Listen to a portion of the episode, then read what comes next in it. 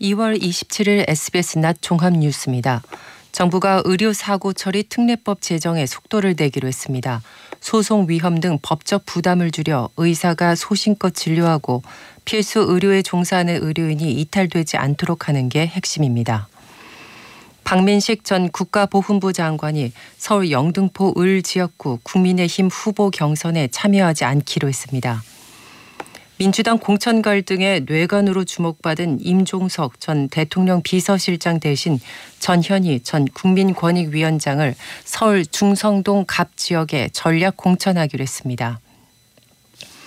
정부가 기업의 부담을 낮추기 위해 법정 인증 규제를 재정비하기로 했습니다. 이상 이 시간 주요 뉴스입니다. 첫 소식입니다. 의대 중원의 반대에 병원을 이탈한 전공의들에게 정부가 29일까지 돌아오라는 최후 통첩을 보낸 지 하루가 지났습니다. 정부는 필수 의료를 살리기 위한 대책의 하나인 의료사고 처리 특례법 제정안을 공개하고 논의를 본격화하기로 했습니다. 남주현 기자가 보도합니다.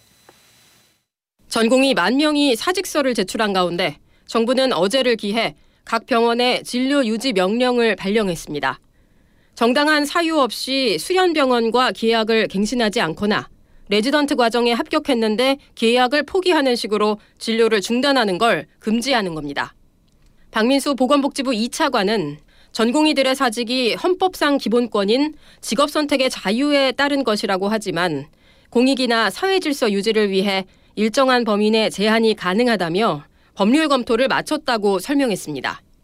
정부는 오는 29일까지 업무에 복귀하지 않는 전공의에 대해선 최소 3개월의 면허 정지 처분과 관련 사법 절차를 진행한다는 방침을 거듭 밝혔습니다. 정부는 동시에 의료사고 처리 특례법 제정안을 공개하고 의료계 달래기에 나섰습니다. 의료사고 처리 특별법은 책임보험, 종합보험에 가입한 의료인에게 형사처벌 특례를 적용하는 법으로 의료과실로 환자에게 상해가 발생하더라도 환자의 의사에 반해 공소를 제기할 수 없다는 내용 등을 담고 있습니다. 환자단체는 이 특례법에 강력하게 반대하고 있어서 모레로 예정된 공청회에서 상당한 격론이 벌어질 걸로 예상됩니다. 복지부는 또 환자의 생명과 건강이 위협받는 상황에 대응할 즉각 대응팀을 신설했습니다. 지자체와 건강보험심사평가원, 건보공단, 소방청, 응급의료센터, 경찰이 협업해 현장 조사를 진행할 예정입니다. SBS 남주현입니다. 박민식 전 국가보훈부 장관이 서울 영등포 을 지역구 국민의힘 후보 경선에 참여하지 않기로 했습니다. 충남 아산갑 4선 이명수 의원은 이번 총선 불출마를 결심했습니다. 김기태 기자입니다. 국민의힘 소속으로 서울 영등포 을에 공천을 신청했던 박민식 전 국가보훈부 장관이 돌연 경선을 포기했습니다. 박 장관은 오늘 낸 입장문에서 영등포 을 지역구 후보의 조속한 확정과 총선 승리를 위해 박용찬 후보 지지를 선언한다고 밝혔습니다. 그러면서 영등포 을 탈환이라는 절체절명의 임무를 달성하기 위해선 지역에서 신속히 전열을 정비해 결전을 준비하는 게 급선무라고 판단했다고 덧붙였습니다. 박 장관의 경선 포기로 영등포 을에선 국민의힘 박용찬 전 당협위원장이 단수 공천을 받게 될 가능성이 높아졌습니다. 충남 아산갑 4선인 국민의힘 이명수 의원도 이번 총선에서 불출마하기로 했습니다. 이 의원은 어제 저녁 아산 지역 당원 30여 명과 자신의 거취를 논의한 끝에 불출마를 결심했다고 SBS에 밝혔습니다. 충남 아산갑은 충청권 국민의힘 현역 의원들이 공천을 신청한 선거구 가운데 유일하게 발표가 보류된 지역으로 이 의원은 충남 아산갑에서 18대부터 21대까지 연달아 당선돼 4선 고지에 올랐습니다. 한동훈 국민의힘 비상대책위원장은 서울 성동구의 한 북카페를 찾아 기후 대응 기금 규모를 2배 늘리고 소형 모듈 원자로 SMR 기술 개발을 적극 추진한다는 내용의 기후 공약을 발표했습니다. SBS 김기태입니다. 민주당 공천 갈등에 뇌관으로 주목받은 임종석 전 대통령 비서실장이 결국 공천 배제 결정을 받았습니다. 민주당은 서울 중성동 갑 지역에 임 전 실장 대신 전현희 전 국민권익위원장을 전략 공천하기로 했습니다. 장민성 기자입니다. 민주당 전략공천관리위원회가 서울 중성동갑 지역구에 전현희 전 국민권익위원장을 전략 공천하기로 했습니다.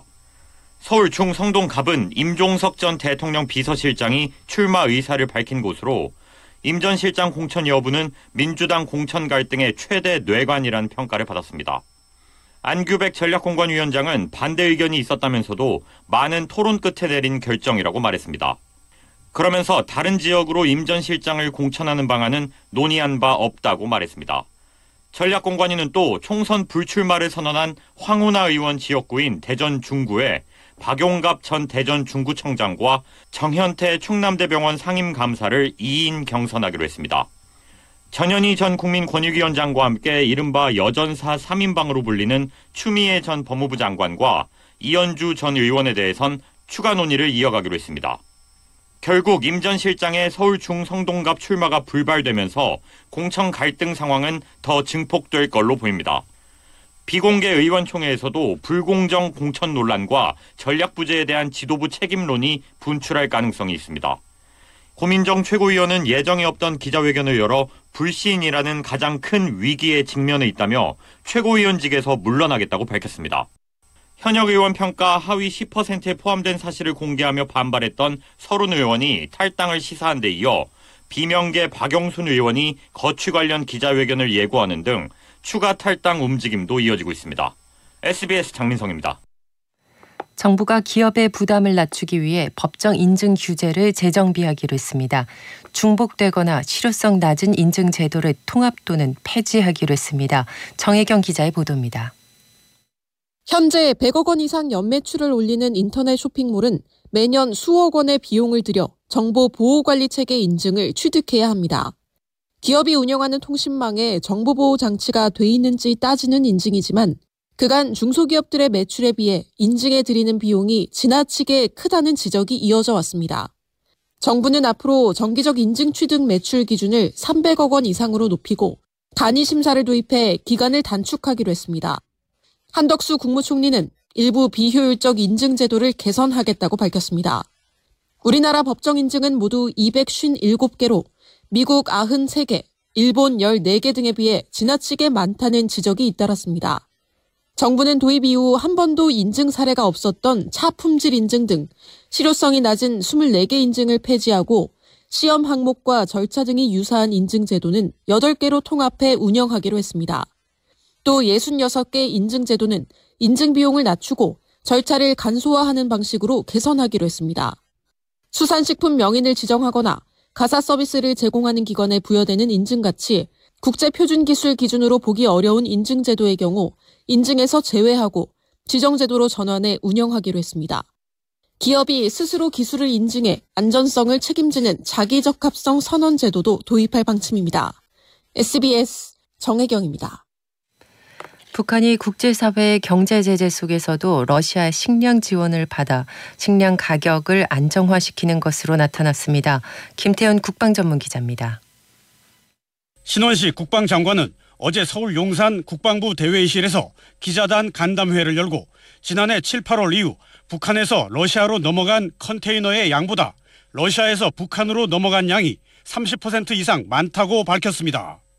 러시아가 지난해 7, 8월부터 컨테이너 약 1만 개를 북한에 보냈고 주로 식량과 생필품을 제공했다는 겁니다.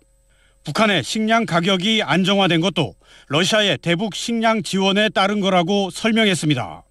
북한에서 러시아로 운송된 컨테이너는 약 6,700개로 그 안에 실린 게 152mm 포탄이면 300만 발 이상, 122mm 방사포탄이면 50만 발 이상이라고 추정했습니다. 신 장관은 두 포탄이 섞여서 갔을 가능성이 있고 몇백만 발이 넘어갔다고 볼 수 있다고 말했습니다.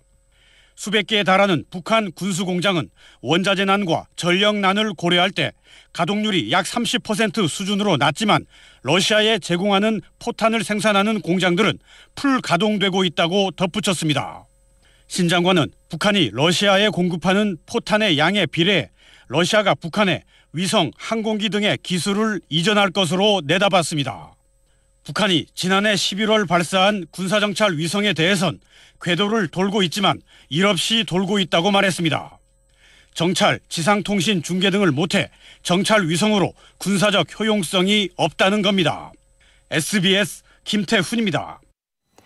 경찰이 중국 정부의 비밀 경찰 역할을 했다는 의혹을 받는 서울 소재 동방 명주의 자금 흐름을 확인하기 위해 강제 수사에 착수했습니다.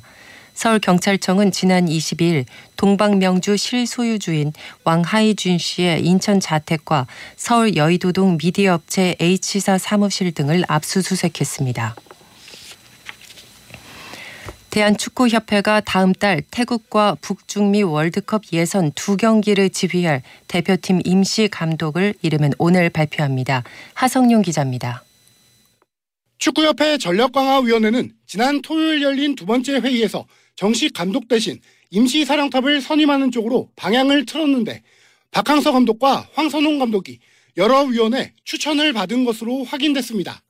지난해 1월까지 5년 넘게 베트남 대표팀을 성공적으로 이끌었던 박항서 감독은 동남아 축구, 특히 다음 달 월드컵 예선 2경기 상대인 태국 대표팀을 잘 안다는 평가를 받은 것으로 알려졌습니다. 현재 올림픽 대표팀을 이끌고 있는 황선홍 감독은 선수단 파악이 용이하다는 강점이 있습니다. 황 감독이 대표팀을 맡게 될 경우 오는 4월 파리올림픽 최종 예선을 앞두고 두 팀을 동시에 이끌게 됩니다. 상황은 지난주 첫 회의 뒤 여론이 악화하며 급변했습니다. 당초 국내 지도자에게 정식 감독을 맡기는 쪽에 무게가 실리며 홍명보 울산 감독 등 현지 감독들이 후보로 거론되자 K리그 팬들이 연일 시위에 나서는 등 반발이 확산했고, 결국 협회가 속도 조절에 나선 겁니다. 오늘 전력강화위원회가 3차 회의를 여는 가운데 임시사령탑이 최종 결정될 경우 곧바로 발표를 할 전망입니다. SBS 하성룡입니다. 겨울이 지나고 봄 소식이 들려오는 3월은 1년 가운데 초미세먼지 농도가 가장 심할 때입니다. 정부가 3월을 앞두고 봄철 미세먼지 대응책을 발표했습니다. 장세만 환경전문 기자가 보도합니다. 지난 8년간 초미세먼지 평균치를 보면 12월에 24.2 마이크로그램이었던 게 3월엔 27.7 마이크로그램까지 올라갑니다. 초미세먼지 농도가 나쁨 이상인 날도 12월엔 닷새 수준이던 게 3월엔 아흘에나 됩니다. 특히 올해 3월은 주로 고기압에 영향받아 기온이 평년보다 높고 대기 정체로 미세먼지가 짙은 상황이 자주 발생할 걸로 환경부는 내다봤습니다. 이에 따라 정부는 관심 단계의 초미세먼지 위기 경보가 이틀 이상 지속하거나 주의 이상의 경보가 발령된 경우 임산부와 호흡기 질환자 등 민감 취약계층에 대해 탄력적 근무를 적극적으로 권고한다고 밝혔습니다. 탄력적 근무란 시차 출퇴근이나 재택근무, 시간제 근무 등을 말합니다. 미세먼지를 줄이기 위해 공공석탄화력발전소 발전기 가동 정지를 15기에서 28기로 늘립니다. 신학기를 앞둔 학교에서는 실내 공기질 전수 점검이 이루어집니다. 지하 역사와 철도역 대기실, 공항 등 다중이용시설에서 물청소 횟수를 늘리고 교통량이 많은 도로에서도 청소차 운행을 확대합니다. 미세먼지 위기 경보 체제에 따라 농도가 심해지면 비상 저감 조치가 시행되는데, 서울 기준으로 지난 2019년 14차례 발령됐다 지난해에는 6번으로 줄었습니다. SBS 장세만입니다. 스웨덴이 200년 중립 외교에서 벗어나 북대서양 조약기구 나토의 32번째 회원국이 됩니다. 워싱턴에서 김영태 특파원입니다.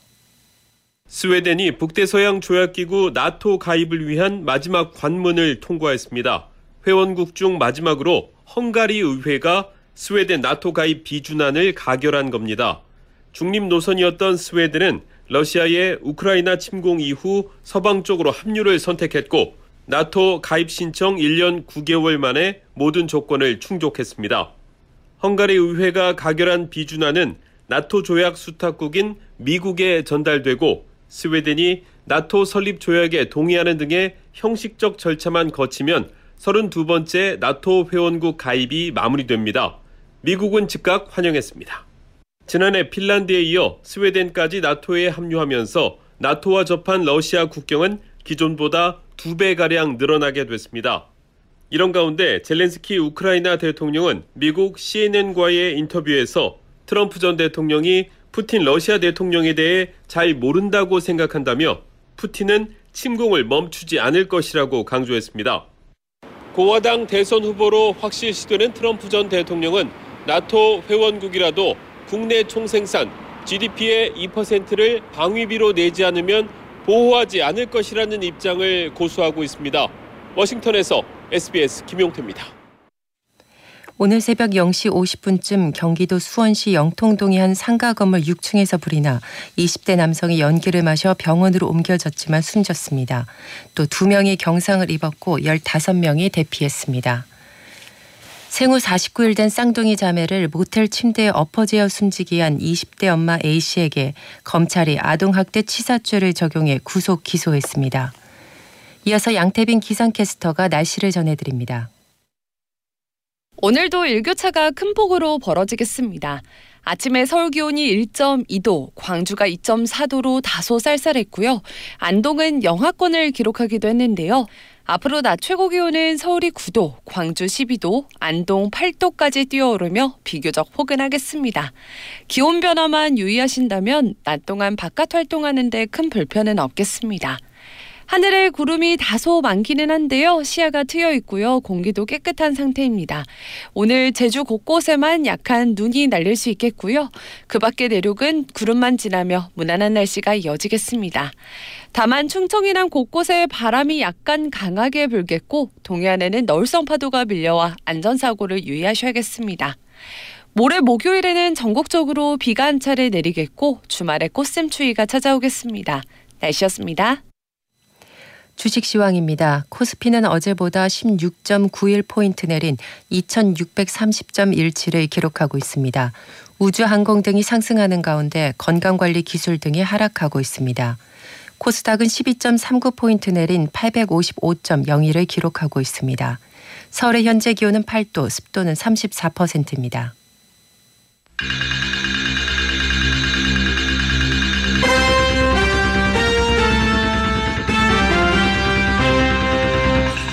SBS 낮 종합뉴스 진행의 유혜영이었습니다.